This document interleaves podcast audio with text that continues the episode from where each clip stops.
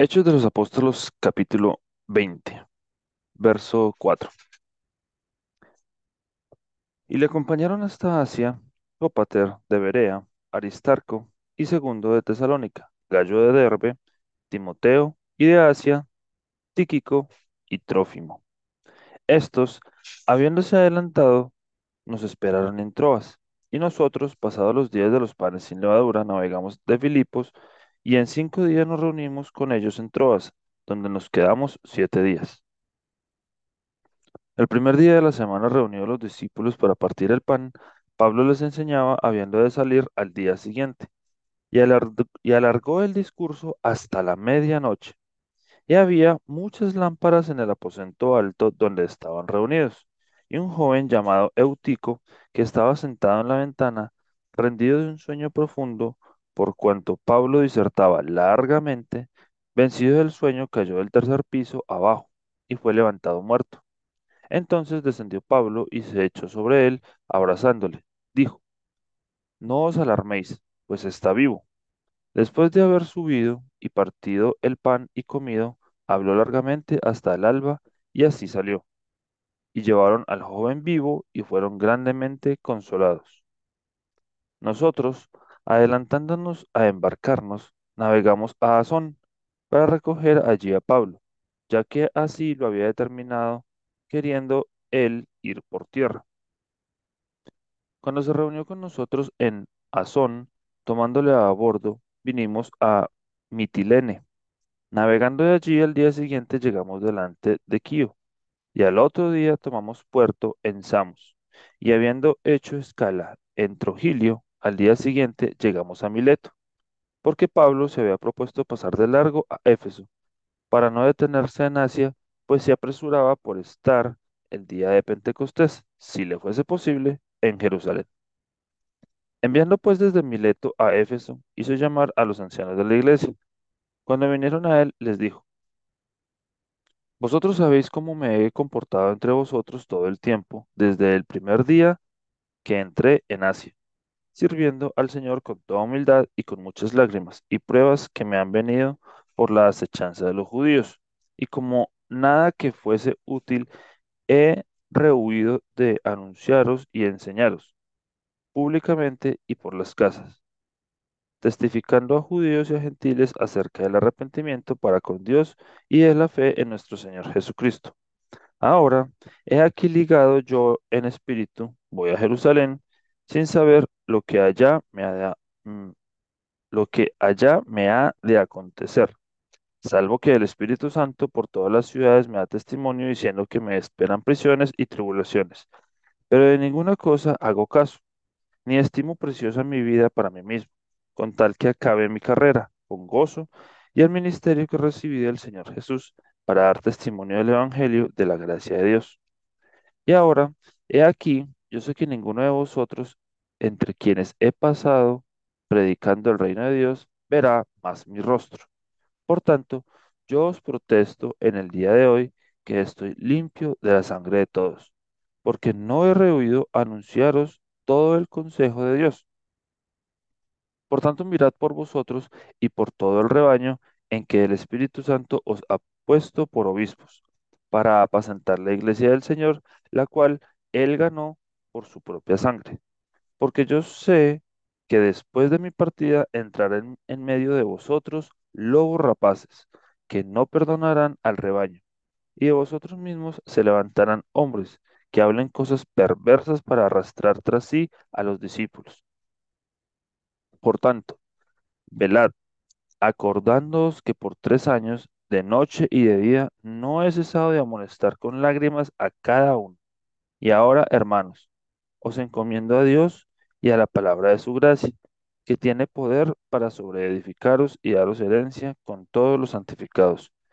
Ni plata, ni oro, ni vestido de nadie he codiciado. Antes vosotros sabéis que para lo que me ha sido necesario a mí y a los que están conmigo, estas manos me han servido.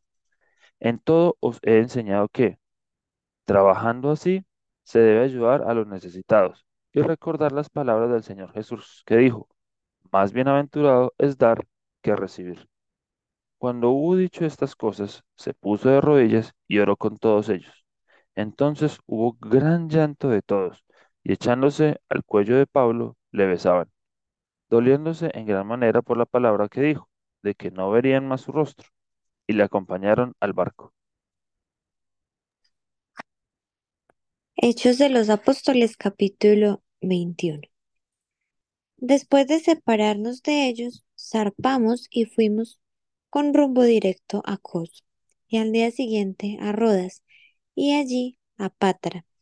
Y hallando un barco que pasaba a Fenicia, nos embarcamos y zarpamos. Al avistar Chipre, dejándola a mano izquierda, navegamos a Siria y arribamos a Tiro, porque el barco había de descargar allí. Y hallados los discípulos, nos quedamos allí siete días, y ellos decían a Pablo por el Espíritu que no subiese a Jerusalén.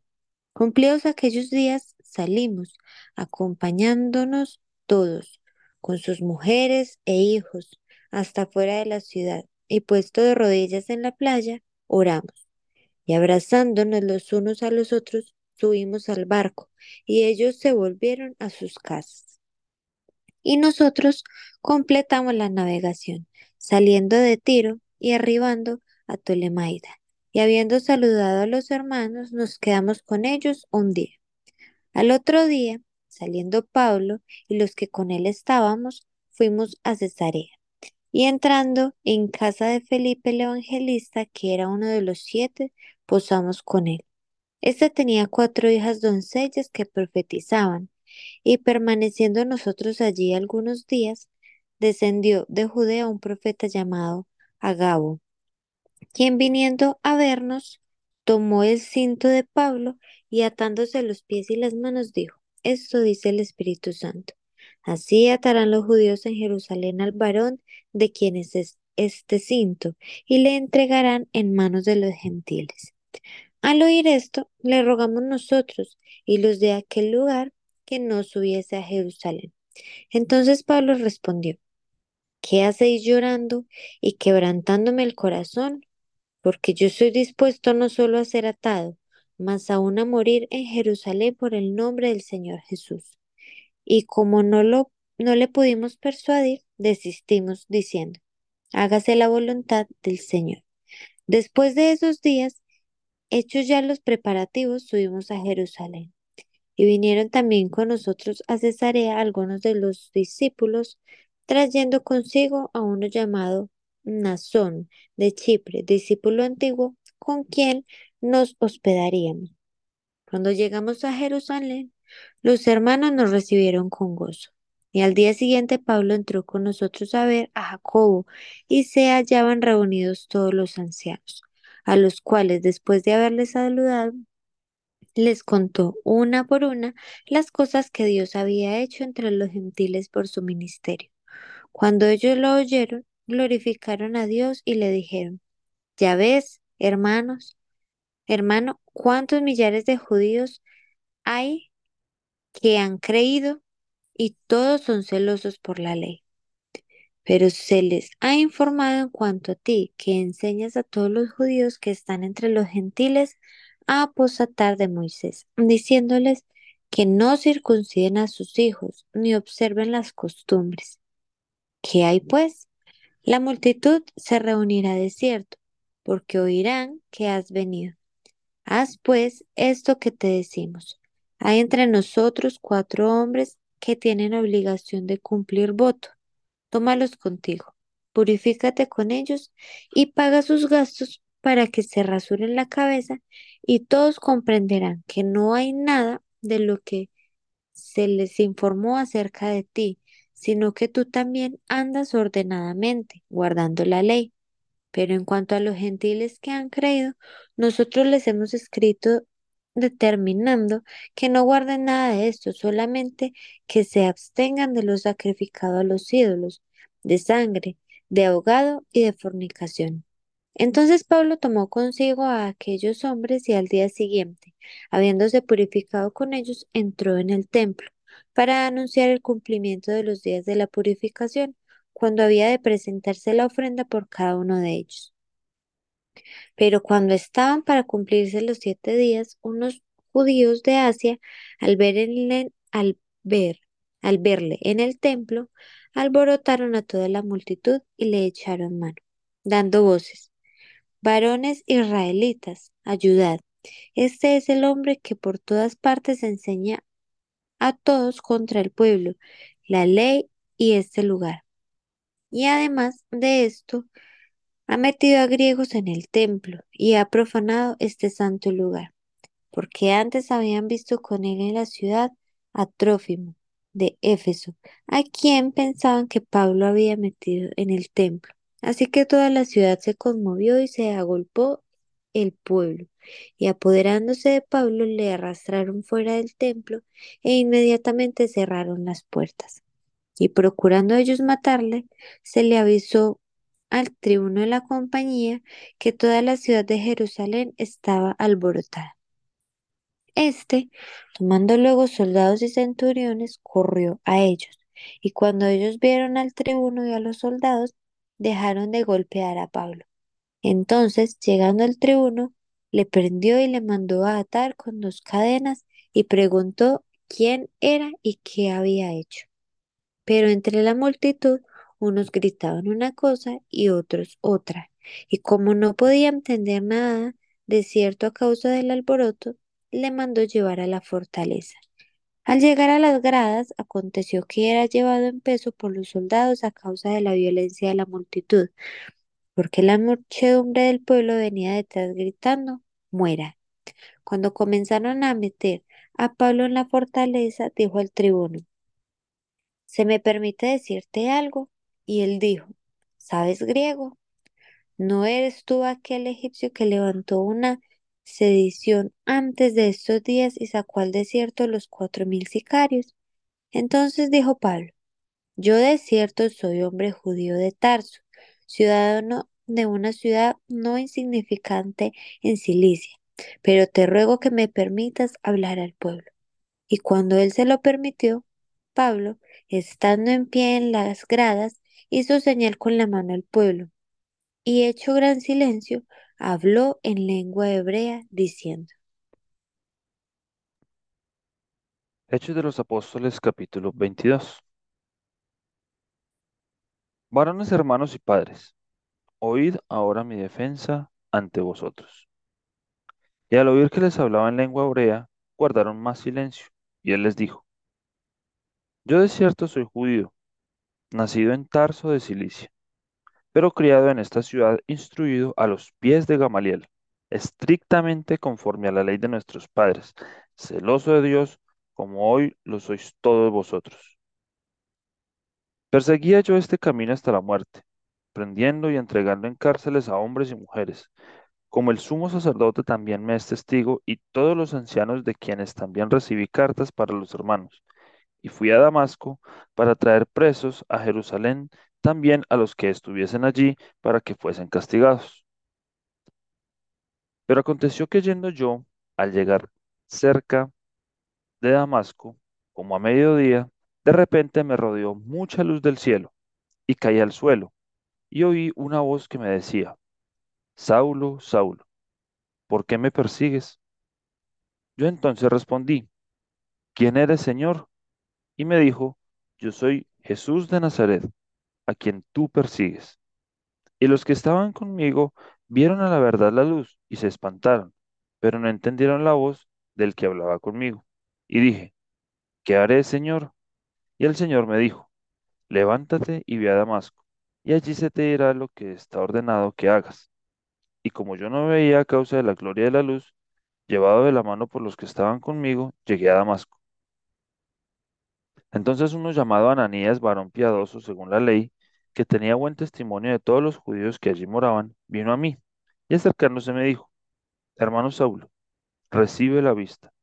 Y yo en aquella misma hora recobré la vista y lo miré. Y él dijo, El Dios de nuestros padres te ha escogido para que conozcas su voluntad, y veas al justo y oigas la voz de su boca, porque serás testigo suyo a todos los hombres de lo que has visto y oído. Ahora pues, ¿por qué te detienes? Levántate y bautízate, y lava tus pecados invocando su nombre. Y me aconteció, Vuelto a Jerusalén, que orando en el templo, me sobrevino un éxtasis, y le vi que me decía, date prisa, y sal prontamente de Jerusalén, porque no recibirán tu, tu testimonio acerca de mí. Yo dije, Señor, ellos saben que yo encarcelaba y azotaba en todas las sinagogas a los que creían en ti, y cuando se derramaba la sangre de Esteban, tu testigo, yo mismo también estaba presente y consentía en su muerte, y guardaba las ropas de los que le mataban. Pero me dijo, Ve, porque yo te enviaré lejos a los gentiles. Y le oyeron hasta esta palabra. Entonces alzaron la voz diciendo, Quita de la tierra a tal hombre, porque no conviene que viva. Y como ellos gritaban y arrojaban sus ropas y lanzaban polvo al aire, mandó el tribuno que le metiesen en la fortaleza y ordenó que fuese examinado con azotes para saber por qué causa clamaban así contra él. Pero cuando le ataron con correas, Pablo dijo al centurión que estaba presente, ¿Os es lícito azotar a un ciudadano romano sin haber sido condenado? Cuando el centurión oyó esto, fue y dio aviso al tribuno diciendo, ¿qué vas a hacer? Porque este hombre es ciudadano romano.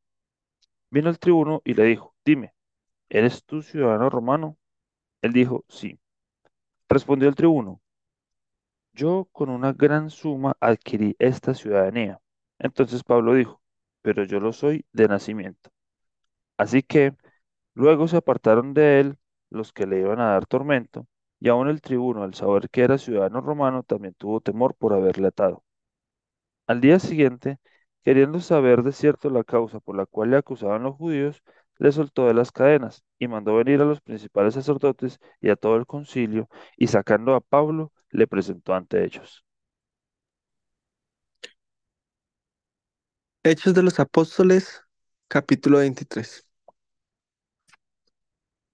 Entonces Pablo, mirando fijamente al concilio, dijo, varones hermanos, yo con toda buena conciencia he vivido delante de Dios hasta el día de hoy.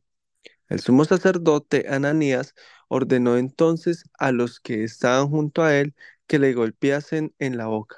Entonces Pablo le dijo, Dios te golpeará a ti, pared bl- blanqueada. ¿Estás tú sentado para juzgarme conforme a la ley y quebrantando la ley me mandas a golpear? Los que estaban presentes dijeron, al sumo sacerdote de Dios injurias. Pablo dijo, no sabía, hermanos, que era él sumo sacerdote, pues escrito está, no maldecirás a un príncipe de tu pueblo. Entonces Pablo, notando que una parte era de saduceos y otra de fariseos, alzó la voz en el concilio. Varones hermanos, yo soy fariseo, hijo de fariseo. Acerca de la esperanza y de la resurrección de los muertos se me juzga. Cuando dijo esto, se produjo disensión entre los fariseos y los saduceos, y la asamblea se dividió, porque los saduceos dicen que no hay resurrección, ni ángel, ni espíritu, pero los fariseos afirman estas cosas. Y hubo un gran vocerío, y levantándose los escribas de la parte del- de los fariseos, contendían diciendo, ningún mal hallamos en este hombre, que si un espíritu le ha hablado o un ángel, no resistamos a Dios.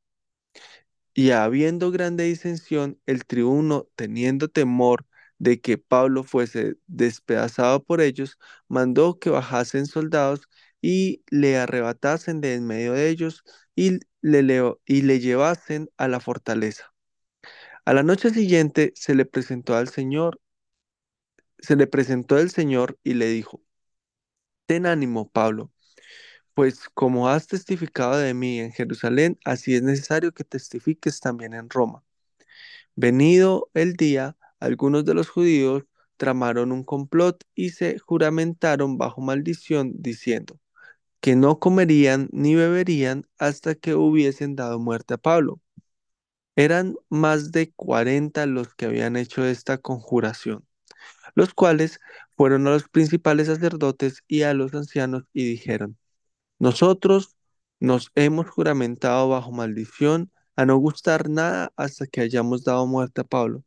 Ahora pues, vosotros, con el concilio, requerid al tribuno que le traiga mañana ante vosotros, como que queréis indagar alguna cosa más cierta acerca de él, y nosotros estaremos listos para matarle antes que llegue. Mas el hijo de la hermana de Pablo, oyendo hablar de la celada, fue y entró en la fortaleza y dio aviso a Pablo. Pablo, llamando a uno de los centuriones, dijo, Lleva a este joven ante el tribuno, porque tiene cierto aviso que darle. Él entonces tomándole, le llevó al tribuno y dijo, El preso Pablo me llamó y me rogó que trajese ante ti a este joven, que tiene algo que hablarte. El tribuno, tomándole de la mano y retirándose aparte, le preguntó, ¿qué es lo que tienes que decirme? Él le dijo, los judíos han convenido en rogarte que mañana lleves a Pablo ante el concilio, como que van a inquirir alguna cosa más cierta acerca de él. Pero tú no les creas, porque más de cuarenta hombres de ellos le acechan, los cuales se han juramentado bajo maldición a no comer ni beber hasta que le hayan dado muerte, y ahora están listos esperando tu promesa. Entonces el tribuno despidió al joven, mandándole que a nadie dijese que le había dado aviso de esto, y llamando a dos centuriones, mandó que preparasen para la hora tercera de la noche doscientos soldados, setenta jinetes y doscientos lanceros, para que fuesen hasta Cesarea, y que preparasen cabalgaduras en que poniendo a Pablo le llevasen a- en salvo a Félix el gobernador y escribió una carta en estos términos. Claudio Licías, el excelentísimo gobernador, al excelentísimo gobernador Félix, salud. A este hombre apren- aprendido por los judíos y que iban ellos a matar, lo libré yo acudiendo con la tropa, habiendo sabido que era ciudadano romano y queriendo saber la causa por qué le acusaban le llevé al concilio de ellos y hallé que la acusaban por cuestiones de la ley de ellos, pero que ningún delito tenía digno de muerte o de prisión.